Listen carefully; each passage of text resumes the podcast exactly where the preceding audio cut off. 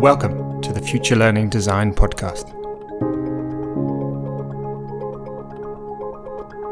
When the machines are talking to each other so fast and potentially can outthink us, it's quite important for us to create a student's mind that's that agile. And I think that's the tough pivot for traditional education systems. It's very hard to evaluate a non standard answer, and IB does that all the time.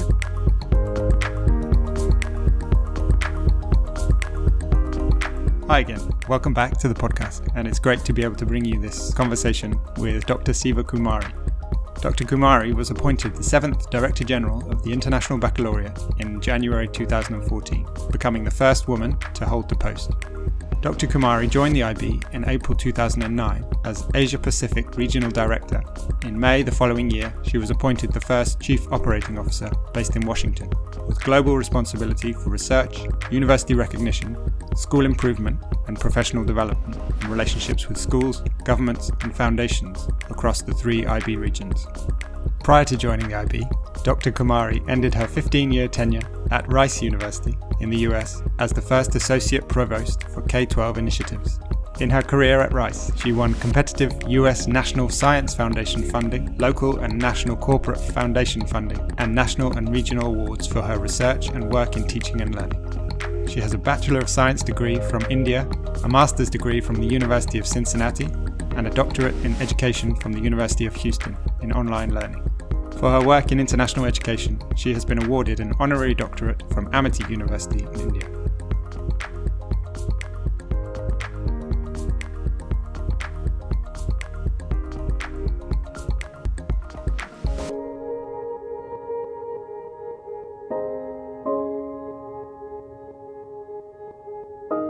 Hi, Siva. Hi, Tim. How are you? I'm very well, thank you. How are you? Okay. Very good. Well, nice to meet you. Nice to meet you as well.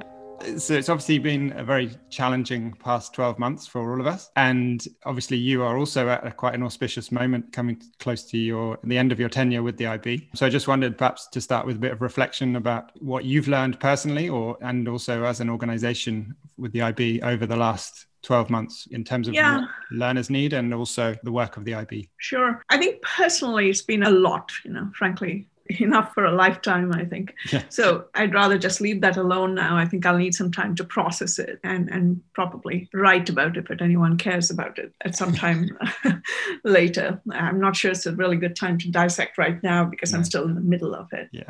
I think, as far as the IB, I'm really concerned about the toll of this pandemic and the toll it's taken on all those in the in the education world, but especially so for the parents and the students and the teachers and the administrators. So it's kind of been essentially a, a whirlwind with no time for respite or reflection or anything of the sort you know so it's just it's been constant you know with the twists and turns and the three sessions and social media you must Yeah. have heard and read you know. So it's just been such a mix of emotions needing to stay still needing to get stuff done. Yeah. and i really feel badly for the students who've been impacted and, and for the teachers. But what i'm hoping ever the optimist is that from this we learn a lot of lessons Mhm. you know.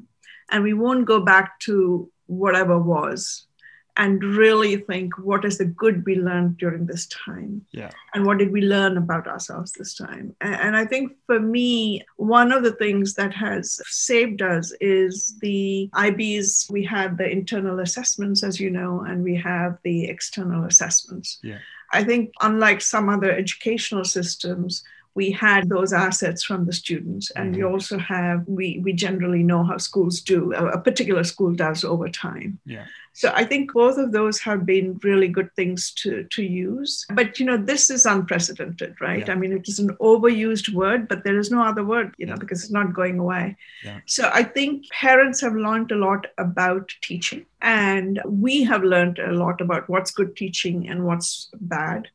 We also have learned that we really don't need to run around the world or meet each other in person to get mm-hmm. a lot of things done. Yeah. You know. Yeah. So I think for me, the ramp off after the pandemic, I hope will be at a higher level rather than coming down to what was before. Okay. Yeah. like it good. past. And there are a lot of advantages, I think. Yeah. I mean, obviously, the examinations, as you talked about, internal assessments, but the examinations has been quite a big challenge for all organizations. I know for you as well. And has that given you any kind of learning in terms of the needs of learners and the needs of, for and of standardized assessment? You know, what, what have you learned from those kind of episodes, which are still ongoing now, right? As you've just Yeah. announced. So, you know, I think for the current session, it's what it is, right? So we have hmm. exams, either people can sit the exams or not. And we worked with schools to come to those decisions with the school because it's it's fairly analog at the moment. You know, it's a paper-based exam, as you know. But the the big thing for me is I, I think we have already been thinking about these issues because we were constructing our Mhm. strategy. Mhm. So, so for me, I've, I've been very, fairly vocal about this. So there, I don't think students should be taxed at the end of two years of study to give their best on three or four days.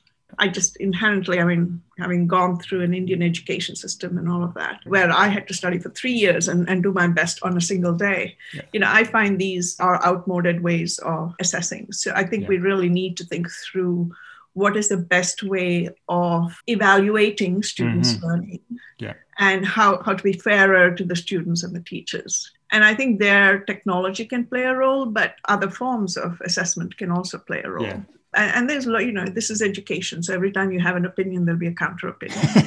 Well, we know But- that. but- absolutely. Yeah. so, you know, the, the other aspect for me is I think if I can pivot into a different topic, I think that's the future of how we come out of this is to think through how can technology be a power that we use Yeah. not just to be an emergency use like we're doing right now Mhm. right like oh you know we have to get on zoom calls but how can it really enable students to learn a lot more Yeah. and learn a lot by themselves and you know prove their learning in different ways etc Yeah. it can be done i think it requires thinking Yeah. you know? Yeah. Well, I mean, certainly there's been a lot of that's been done over the last 12 months of schools just pivoting very quickly, right? Yeah. And, you know, which has Yeah. been incredible to watch. But at the same time, I think, as you said earlier, there's a need for a pause and a bit of reflection about whether we've just shifted the mode of delivery onto online or whether we've actually shifted the pedagogy, right? In, as well, right? Yeah. And I think, yeah, I totally agree.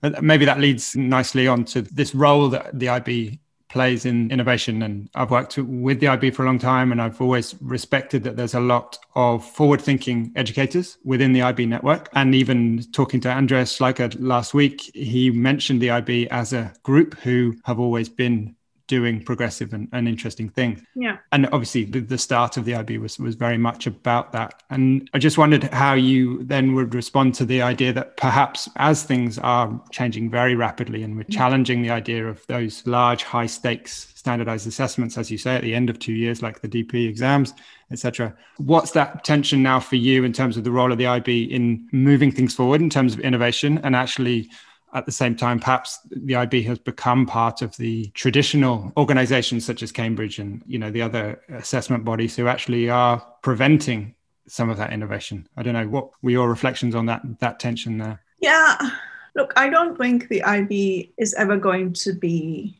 uh, stagnant it's a constantly evolving organization.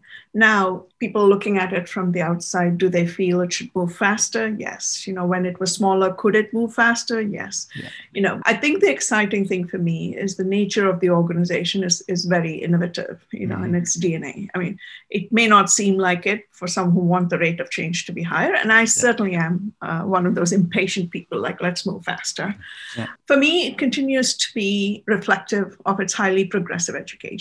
And think about it it has to sit as a body by itself. Mhm. And you know, it has to subscribe to university people. It has to, you know, compete with national systems and all of that. So it has to be a little bit careful at this size and, and thoughtful in any implementation. But I think it continues to be innovative in its its thinking. You know, and I think for a long time it's always thought of knowledge, skills, and attributes. Mhm.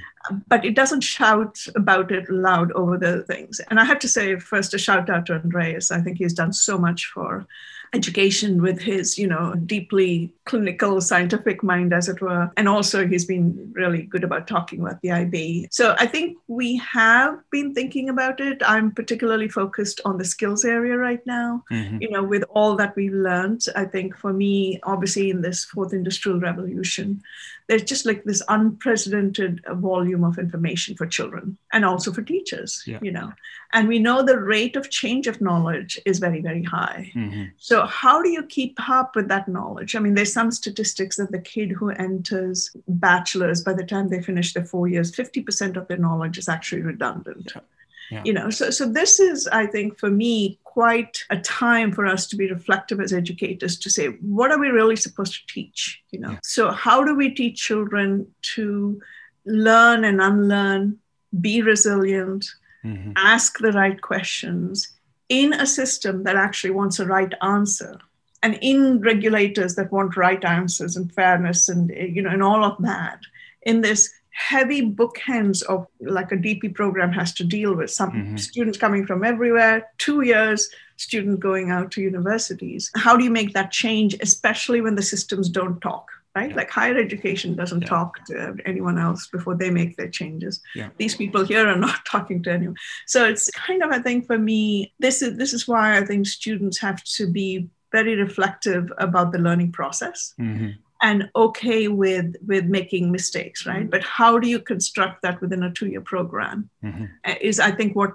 a lot of the time that my colleagues spend thinking you know yeah. and they also i think kind of keep pushing the edges i mean our math curriculum recently that's been launched is pushing the edges mm-hmm. you know the computer science and all of that and i think for me it's also how do you keep the human in all of this you know thinking a, a lot about how to ground themselves i give a lot of these end of school talks talks. And I always say to the students, you know, own your culture and own, create your own anchor in life with all of this information that's floating about. Mm. So the heady mix for the IB is how do you stay holistic? And how do you stay relevant with all of this changing yeah. information? Yeah. And how do you keep the teachers on board? Because I think that's quite important to have them at your side.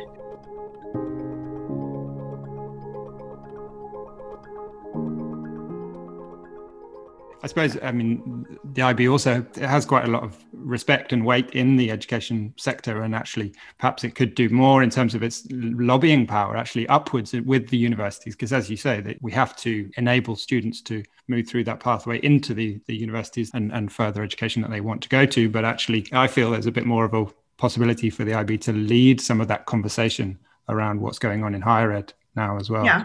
To circle back to your first question in that regard, and I'll answer this question, is Tim, when I had to make that very painful decision of canceling exams last year, yeah uh, which has never been done. And we were first out of the gate as well. I called friends in universities, not personal friends, but friends of the IB in universities. Yeah. And I think it is very, very empowering what you say. We, we do have respect in mm. universities. And then I'll circle back to the question you're asking. So, so the influence part, I think it's mutual. You know, I mm. think universities want change as well. I'm not talking about the big state systems, but I'm talking about those uh, universities who spend a lot of time thinking about their class, right? Like what kind of students do we bring together? And that's mm. my past as well. I worked at Rice University before joining IB. Yeah. So you get a lot of really good students, and you're trying to figure out among all of these good students, how do we put the perfect undergraduate incoming class together? So, you know, the universities are telling the IB to think about two things think about how we arrive at the grades we're giving now, mm-hmm. and also what else can we give? So, you know the grades we give now are mini essays large essays etc so they're saying could you include more projects in there could you include more team building work in there? So that the composite of how you're arriving at that grade changes. They love the grade. They love that we we keep it standard, you know, compared to other systems. So all of that is good. And then they're also saying, but we also want more from you. So we want to know what kind of a student are you delivering us? Is this mm-hmm. a person who's always been curious, has always been creative, or has lately learned to be curious, or is they malleable and all of this kind of stuff? I think so. All of that will become quite important. But there, you, you are right. I think universities have, in general, they're very pleased to see the kind of student that comes as a result of being prepared by IB. They can easily identify that student in an undergraduate class because of the type of questions the student is yeah. asking and the way they're writing, etc. Yeah. So all of those are good. And so how do we build on those? How do sure. we maintain that and build yeah. is, is the thing for my colleagues to worry about you know? definitely but also i suppose there's been some talk and i wanted to ask you about this more specifically about your hopefully developing partnerships with the Jacobs Foundation and the Australian Council for Educational Research, looking at some of those things you've just been talking about there in terms of the curiosity aspect, the creativity. And I had heard, and I don't know, some kind of a mastery transcript research pilot could you say a bit more about those? Yeah, so the it's been a long-term collaboration with Jacobs because these mm-hmm. things don't happen overnight. So we've been in talks with them for quite a while, and I'm I'm delighted. I think the the foundation is a very progressive foundation yeah. and a very generous foundation in the sense that they're not just there to fund your activity; they're there as thought partners, which is you know for funders is very different. Yeah, great. Uh, so it was more of an alignment of philosophy and work that led yeah. to this work. So I'm very excited about it. You know, we're taking two attributes, you know, curiosity and creativity. Mm-hmm. And what we are going to work with is we, we have research partners as well that we are part of the collaboration. So we're working with University of Oxford and ACER, which is the Australian Council on Educational Research. And it is essentially to do two things, to go deep into the academic research with people who have just studied curiosity and creativity. Mm-hmm. And that for me is absolute fun because you're really digging deep into it you know, and then defining what is it for, for implementation yeah. in K 12. And then we're also working to see okay, how do teachers teach this and what would it look like on a potential transcript and working that out as well. Mm. So it's very, very exciting uh, work. And long may the relationship between IB and Jacobs last mm-hmm. um, to get onto the other attributes as well. Yeah. You know, I, I think it's the right partners at the right time working on the right things. Very good. Yeah, no, it's very exciting because I think, as you said, the universities like the grades, right? And and there's an efficiency around that. There's a standardized element, of course, but there is this other piece which I think is so important, which is yeah. the other attributes, the dispositions that we're talking about, the social emotional competencies, all of those things that we know are going to enable yeah. people to thrive and be successful in the future. But how do we enable it so that universities can handle those and well teachers first and, and schools but then also universities and yeah. i think that piece of some kind of mastery transcript obviously the consortium already is doing some good work in that area but it's exciting to see that yeah I, I, don't know that we've decided yet to call it a master transcript or not. I, I, think we're definitely working on the the guts of it and you know names and yeah. all of that can come later. Of course. Yeah absolutely. I mean that's yeah. i know there's there's a number of other people out in the you know in different places looking into these questions because i think this is the big area where we really need to move forward if we're going to support more innovation because it's an essential area, as you say. The knowledge will be outdated. The skills have a half life. You know. Yeah, yeah, it's it's absolutely required, and you know, I mean, you know, if you read about the fourth industrial revolution, and we're in it already, where yeah. you know we can monetize our homes and you don't need to know who who the person is that can rent a home from them in Canada or whatever. Yeah. You know? and and get a car from somebody I don't know and get a ride, you know, yeah.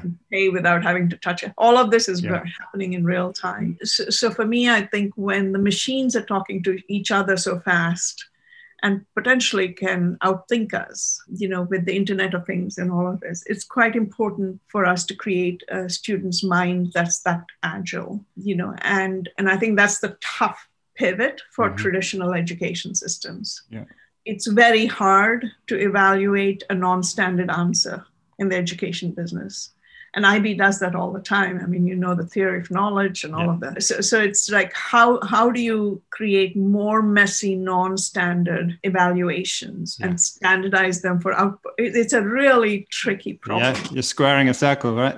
Yeah, absolutely. But it's a very important question, definitely. Yeah. And then just to connect with that in terms of a, a more vocational with the CP career-related program, which is relatively new, obviously, yeah. for the IB where do you see that sitting with this conversation around because obviously you've got the dp which is pretty intense academic yeah. program and then the cp which has i think loads of great potential in it where, where's that going Well, I mean, it's it's a younger program, Yeah. so so the growth will have like a slow, steady, and then take off, right? As, as Yeah. you know, as we know the nature of these things. For me, it is a program that has really changed children's lives, and I've been able to see it. I mean, I've gone to Kent where we kind of did the pilot and see Yeah. this students who before didn't think of themselves as academic, who took two or three courses through the CP and they decided they're going to go into universities for a full academic program, etc. Mm-hmm. So, so the program served two purposes, I think.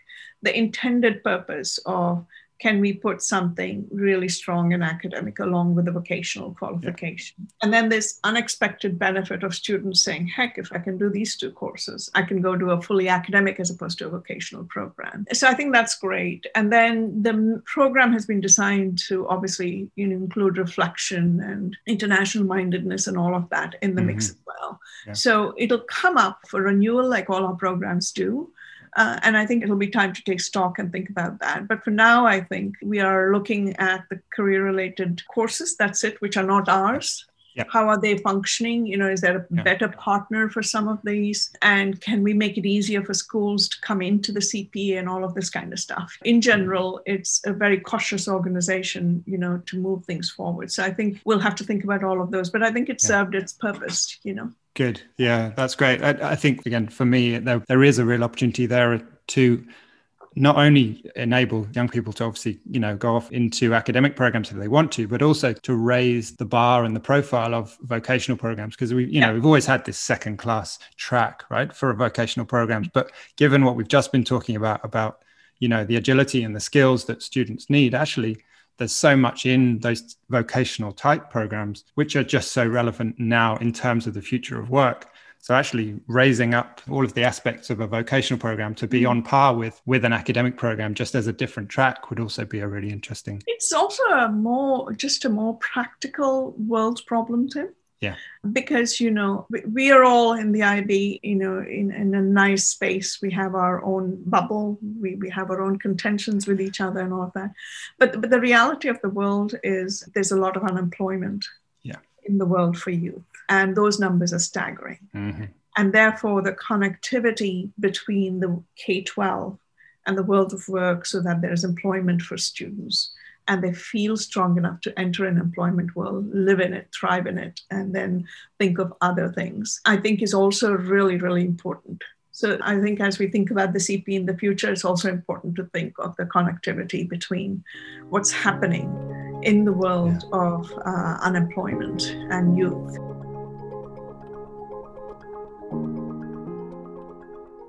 Yeah, good. I would love if I could ask you just two more small questions. One is that I know because obviously you've mentioned the IB educators, and the, you know I think there's a huge kind of loyal group of educators working with the IB or wanting to come and work with the IB. And I know you've had this partnership now for a little while with the University of People to support more inclusive access into training and development for teachers and educators and what I wondered what the impacts of that are or you know where that's going and also just in general about the IBEN network and how we can kind of leverage that huge pool of expertise perhaps a bit more as well.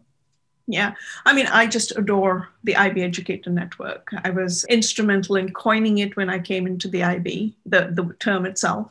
But I came into the IB because of I knew IB educators, and I thought they were fabulous individuals who were thinking a lot about pedagogy. And I thought, oh, Mhm. this is a community I want to know about, and that's how I kind of got interested in the IB. You know, I've often spoken about them. I, I just think they're phenomenal. But besides the taxing job of teaching, they decide to get out of that and teach others. It's like, wow, these are incredible people.